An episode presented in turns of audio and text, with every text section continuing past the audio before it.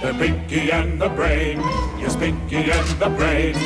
One is a genius, the other's insane. Indiana Comic Con is almost here. It's the 29th of April through the 1st of May, Friday, Saturday, Sunday, and there are some people who uh, are geeked that uh, Brent Spiner is among the guests. I, on the other hand, prefer the stars whose faces you never see but whose voices you always hear. And at this con, we will get to see in person, not side by side, because uh, the other half of this uh, team, Rob Paulsen, is here as part of the. Uh, I think the it's not a first time reunion probably, but a sort of reunion of the original Teenage Mutant Ninja Turtles voices. But if you were a fan of Pinky and the Brain, Pinky and the Brain are both going to be at Indiana Comic Con, including the Brain and the voice of many, many other great characters over the last three plus decades now. And my guest at this time, Mr. Maurice LaMarche. Mr. LaMarche, it is a pleasure. Yeah. yes, Ray. Tell no one what you've learned here today of my secret identity as the brain. And when I take over the world, you shall be spared. That was uh, that's that's Orson Welles, isn't it? Let, let's let's be honest. Well, the the brain's voice is kind of it's a little bit of a hybrid. It's a bit of a hybrid impression, actually, Ray. It, was, it started out as a pure Orson Welles um, because I thought the brain, when they originally showed me the uh, the model sheet for him, you know, they didn't have a voice in mind. And I looked at it and saw the uh, the Orson Welles, you know, you know, the the furrowed brow and the dour expression. And, and but but uh, that they that was a blank slate to them. They they were actually modeling it on uh, uh, a writer at Warner Bros. named mm. Tom Minton. So um, I infused it with Welles, but we decided to put some highs and lows in it because it was too too difficult to hear the character just with all in this lower register. So I, I sprinkled in a little bit of a Vincent Price uh, okay. note to him, you know, so that uh, it started out as Pinky, we shall take over the world, and then it became Pinky, we shall take over the world, and so he melded those two together, and it becomes Pinky, we shall take over the world.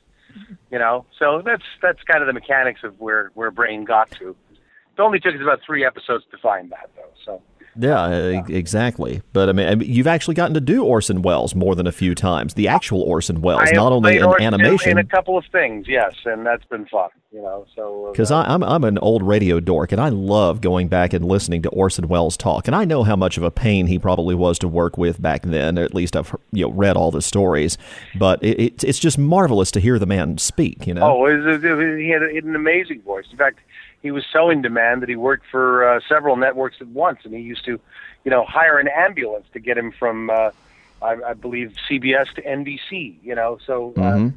you know he was very much in demand, and that voice was you, you couldn't you couldn't not listen to it. It was it was an amazing voice.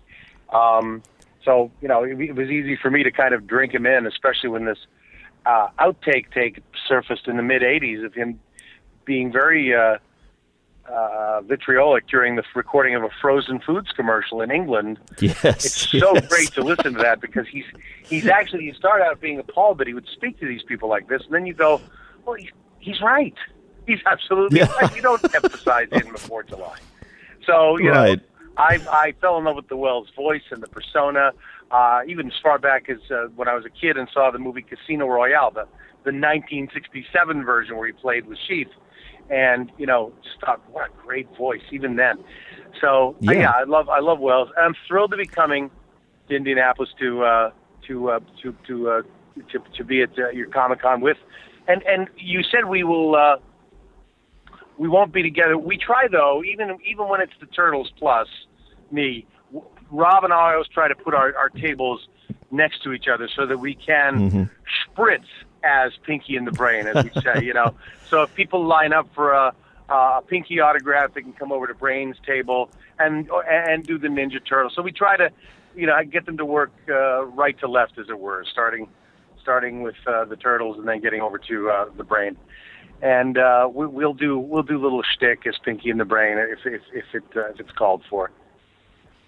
You've been doing cons like this for a while now. How do you get used to? Because I've asked this of the actors in sci-fi series before because I guess it's different for everybody. How do you get used to the way people behave around you at conventions like this? Because we we all dork out when we're around people like yourself, people with over the years, and people whose voice different capacities. Well, I hope I never get used to it because it's so lovely and so so kind. You know, the the the, the folks that attend cons uh, are are real enthusiasts. I mean, the word fan comes from uh, fanatic, but fanatical in a good way. These uh, people that that go to cons tend to be very very um, you know, uh, ingrained in, in, in with in, in, in, in the culture of sci-fi, comic books, cartoons, uh, you know, the pure escapism that comes from these genres. And uh, I, I love, I love the way that uh, folks treat me when I'm, you know, at a con. I hope I never ever get inured to it in any way, shape, or form. It's so sweet and so lovely. And um, you know, I just, I just, the only thing is, I, I just hope people remember when when we shake hands. If I occasionally dip down for some gel, you know, I'm shaking a lot more hands than they might be, and and you know, my my voice is my fortune. So I do try to take care of myself by making sure I I just sanitize my hands every few people or so, so I don't give myself a cold. Because, as you know, in working in radio, our voices. Sure. Are everything, and if we get a cold, we don't sound like us, and and you know we sometimes can't work because what's the point of going on the air going, the news today. yeah. Exactly. So, you know, that's the only thing I would ask is if anybody sees me sanitizing, please don't be hurt.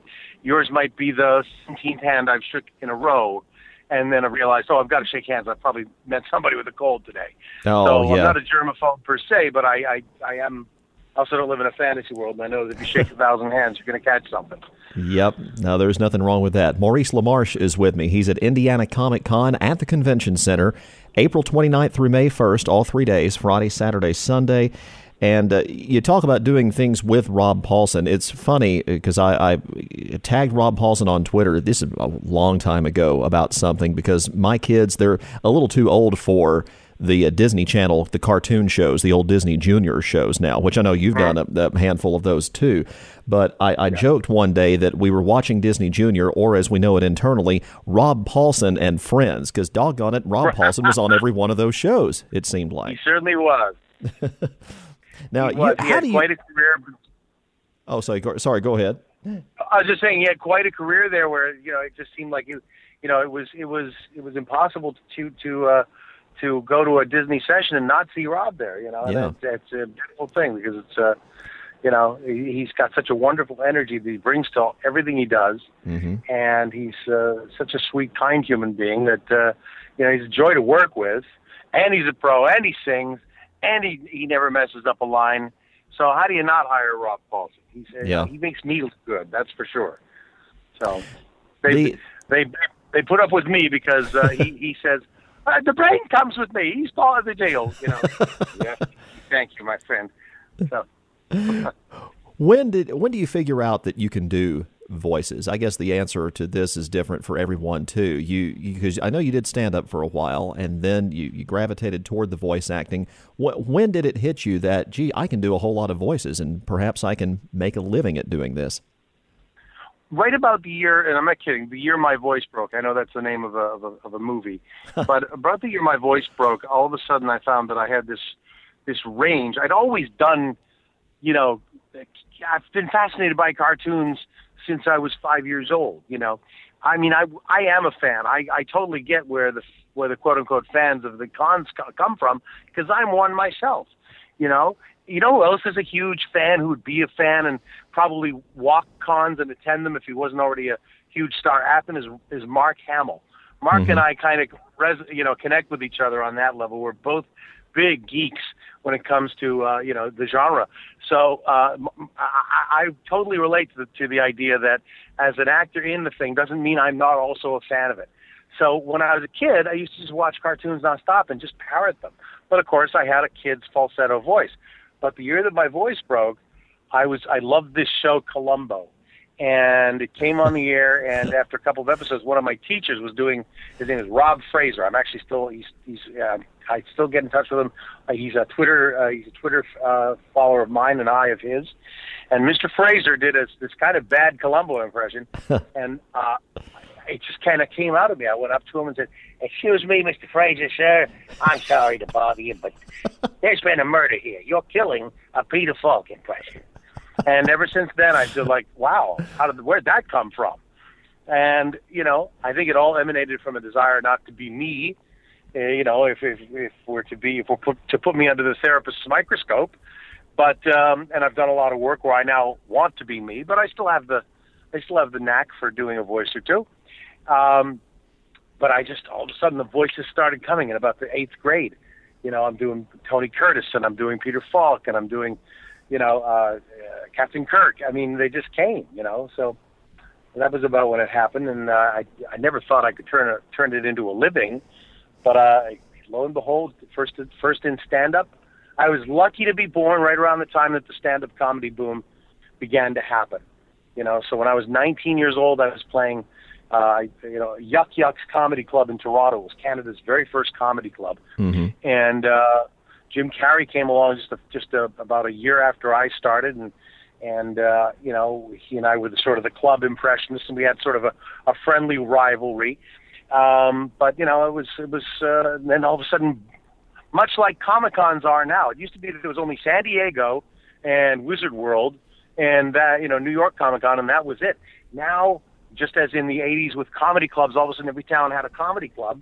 Now every state ha- has a or every you know has one or two comic cons that pop up. So we voice actors and we sci-fi actors, we're, we're con- when we're not in front of the camera or at the recording studio, we're out, you know, doing cons and having a great time.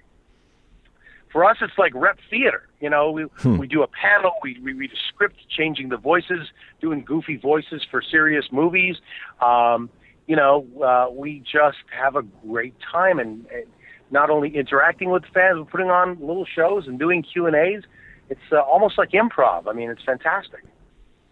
Uh, maybe that's that that passion and the the love you had for the business before. You talk about old cartoons and, and voices, and of course Mel Blanc naturally comes to mind, and all the, the Of course. the- I mean the enormity of his work over the years in, in cartoons and old radio and everything, and maybe that that is why is what made whether it was Pinky and the Brain, whether it was Animaniacs, some of those great shows. Not to get too nostalgic here, but maybe that's what made them appeal to us and our generation who grew up uh, even you know years after those Looney Tunes cartoons. They were still on TV all the time when I was a kid, and that's what I grew up on, and that's why. The Animaniacs, Pinky and the Brain, and all that, that's why they connected with me, perhaps, is the love that you guys, as the voices of those characters, obviously had for the business in general. Well, I think, as I said, you know, Mark Hamill being an example, uh, myself being an example, we were fans of it before we got into it. So, so we, you know, uh, we can't believe we get to do these cartoons. We can't, you know, the most magical feeling in the world was to was to watch for the very first time an animated cartoon where my voice comes out of an animated character's mouth. That happened for me when I was uh, 19 years old in Canada. There was a Canadian company called Nelvana Films. They made something called the Easter Rabbit Roast. Uh, uh, uh, Garrett Morris was the voice of the Easter Bunny. uh, Catherine O'Hara, John Candy, Joe Flaherty from from SCTV. They were all in it. man. And Wow. because I did all these impressions, I played Don Rickles as a rattlesnake, who's Don Rattles. Steve Martin as a horse, Steed Martin. I got to, I played like six characters in this thing, and the very first time Don Rattles opened his mouth, opens his mouth, and my voice, I was like, "Oh my gosh, I've got to do more of this." Because I felt just amazing, you know, you know. And uh, Mel was, of course, the uh, one of the pioneers of that.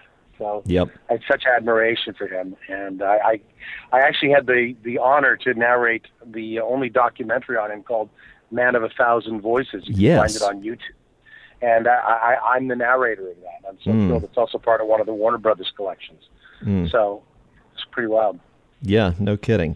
Uh, Maurice LaMarche is with me. Indiana Comic Con, April 29th through the May uh, through May 1st is where you can see uh, the brain and the voice of all these other characters. I got to go back to my childhood just one more time here. One of the early characters you did, I think, in the states after you went to voice work uh, full time from stand up was uh, w- at least one season of Inspector Quimby on uh, no, not Inspector Quimby, Chief Quimby on Inspector Gadget, mid 80s. season of Inspector Gadget, yes, I was. the- Yes. I was the second Chief Quimby.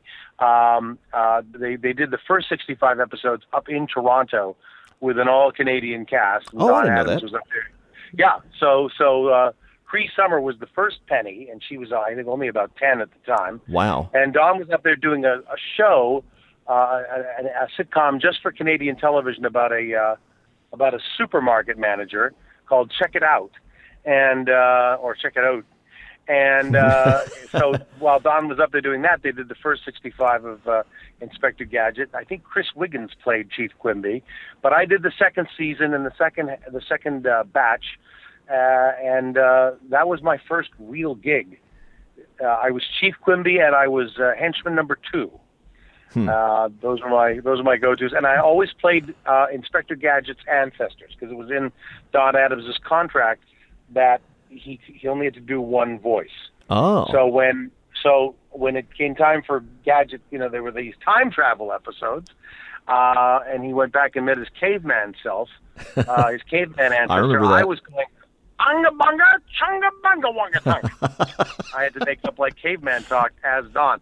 And eventually Don turned to me, and it was just the greatest compliment in the world when he turned to me and said, You know, up till now I always thought Bill Dana did me better than anybody. But you uh you do me but you do me the best of all. wow. And I thought, wow, that's nice, right from the horse's mouth.